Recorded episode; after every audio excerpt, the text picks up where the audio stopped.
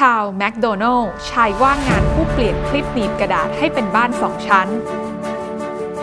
หากมีเพื่อนคนหนึ่งนะคะเดินมาบอกเราว่าเขาสามารถเปลี่ยนคลิปหนีบกระดาษนี้ให้กลายเป็นบ้านได้ เราก็คงตอบโดยไม่ต้องคิดเลยนะคะว่ามันเป็นเรื่องเกินจริงและไม่น่าเป็นไปได้ แต่รู้หรือไม่ว่าเหตุการณ์ที่แปลกประหลาดนี้เกิดขึ้นจริงในปี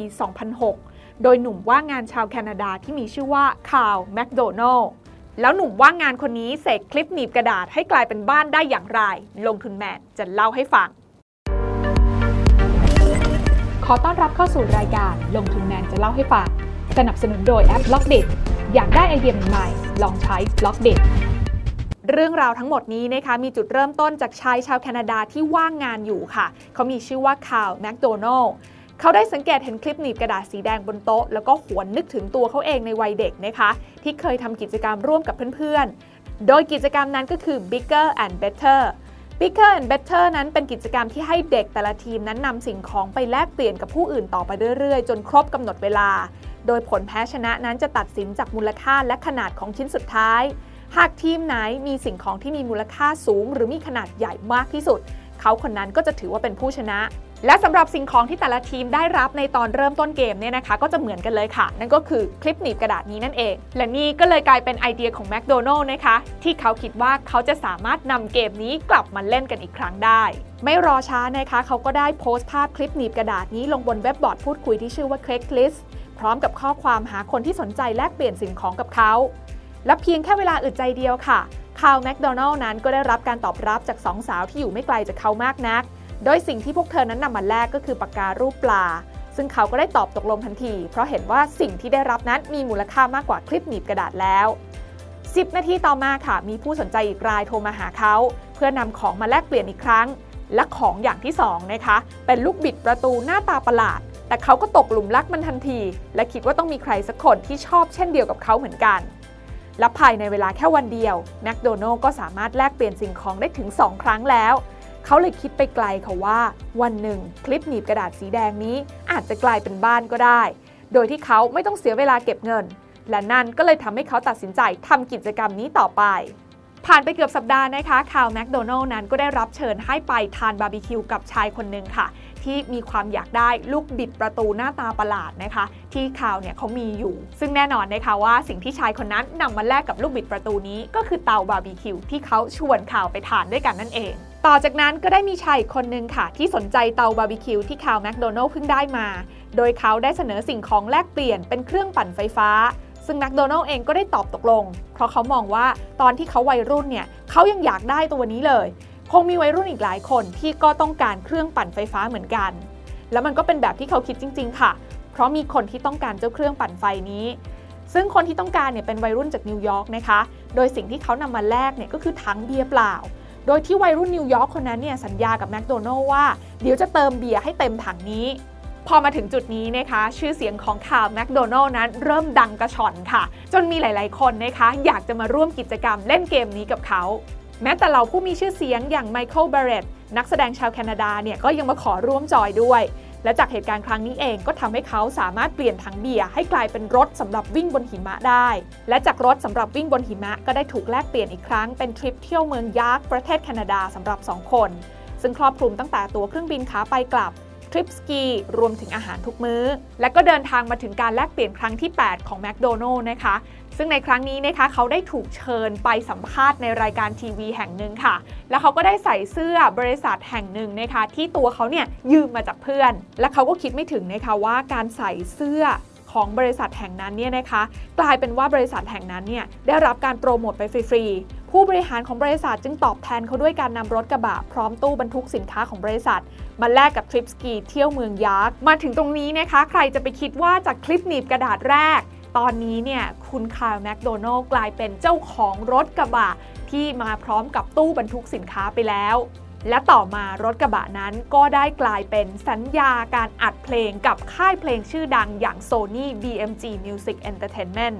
โดยตัวแมคโดนัลเองนะคะบอกว่าจริง ๆ แล้วเขาไม่ได้ชื่นชอบการร้องเพลงเลย แต่คิดว่าต้องมีคนต้องการสิ่งนี้อย่างแน่นอน เขาก็เลยตัดสินใจตอบตกลงในการแลกเปลี่ยนไปค่ะ แล้วก็เป็นไปตามที่เขาคิด เพราะว่ามีผู้หญิงคนหนึ่งที่ต้องการเข้าสู่เส้นทางศิลปิน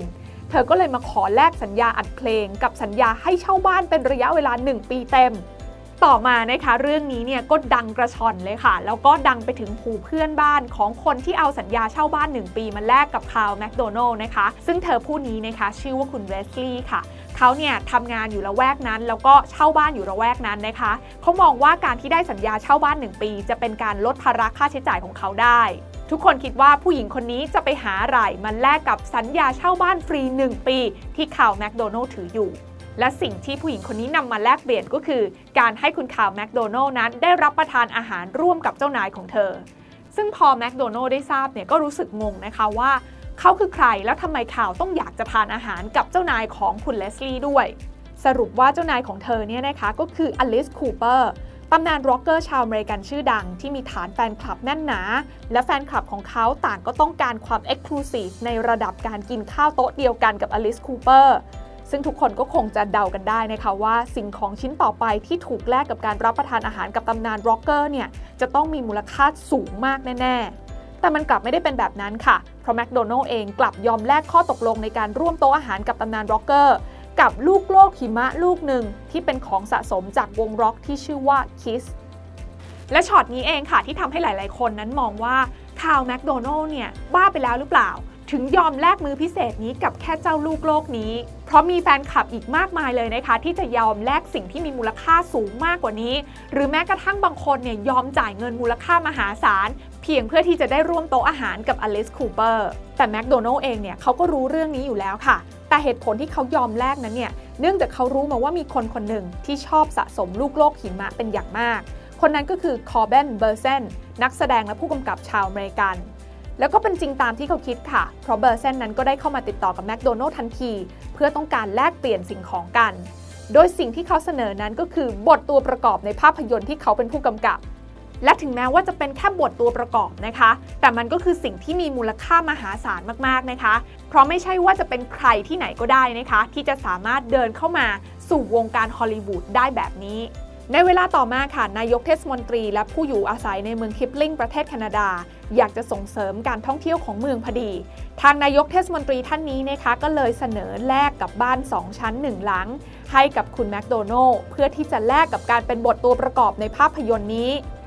โดยนายกเทศมนตรีคนนี้นะคะเขาคิดเพียงแค่ว่าแมคโดนัลล์เนี่ยเป็นคนดังไปแล้ว การที่เขามีที่อยู่อาศัยในเมืองแห่งนี้ ก็น่าจะเป็นการส่งเสริมการท่องเที่ยวที่ดี และนั่นก็เลยทำให้ภารกิจ One Red Paper Clip หรือคลิปหนีบกระดาษสีแดงนั้นสิ้นสุดลง ตั้งแต่วันแรกที่แมคโดนัลล์นั้นทำการแลกเปลี่ยนสิ่งของจนได้บ้านตามที่ต้องการ เขาแลกเปลี่ยนสิ่งของไปทั้งหมด 14 ครั้ง คิดเป็นระยะเวลาเพียง 1 ปีเท่านั้น อย่างไรก็ตามนะคะ หลังจากคุณแมคโดนัลล์นั้นได้บ้านมาสมใจอยากแล้วเนี่ยนะคะ เขาก็ได้เข้าไปอาศัยอยู่ในบ้านหลังนี้ระยะเวลาหนึ่งนะคะ หลังจากนั้นเนี่ยเขาก็ทำการคืนบ้านหลังนี้ให้กับเมืองนี้ไป แล้วก็เปิดให้เป็นที่สาธารณะ เพื่อจะให้กลายเป็นสถานที่ท่องเที่ยวที่สามารถดึงดูดนักท่องเที่ยวเข้ามาเยี่ยมชมในเมืองนี้ได้ค่ะ หลังจากนั้นเมืองคิปลิงก็ได้เปลี่ยนบ้านหลังดังกล่าว ให้กลายเป็นสถานที่ท่องเที่ยวแล้วก็ร้านคาเฟ่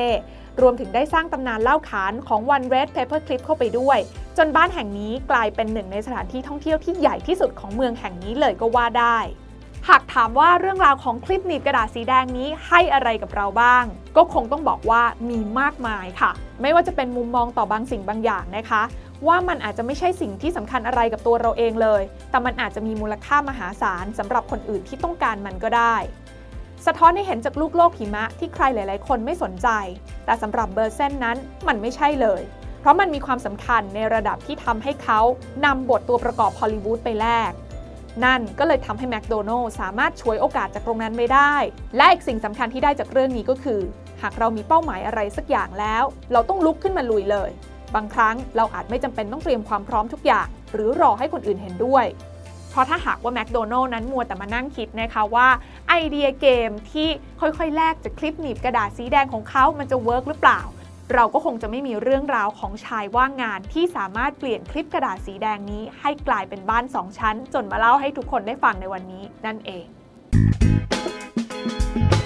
การลงทุนในความรู้ไม่มีความเสี่ยง ผู้ลงทุนควรกดติดตามลงทุนแมนได้ในทุกช่องทาง เริ่มจาก Subscribe และกดกระดิ่งช่อง YouTube ของลงทุนแมนไว้ ตอนนี้เลย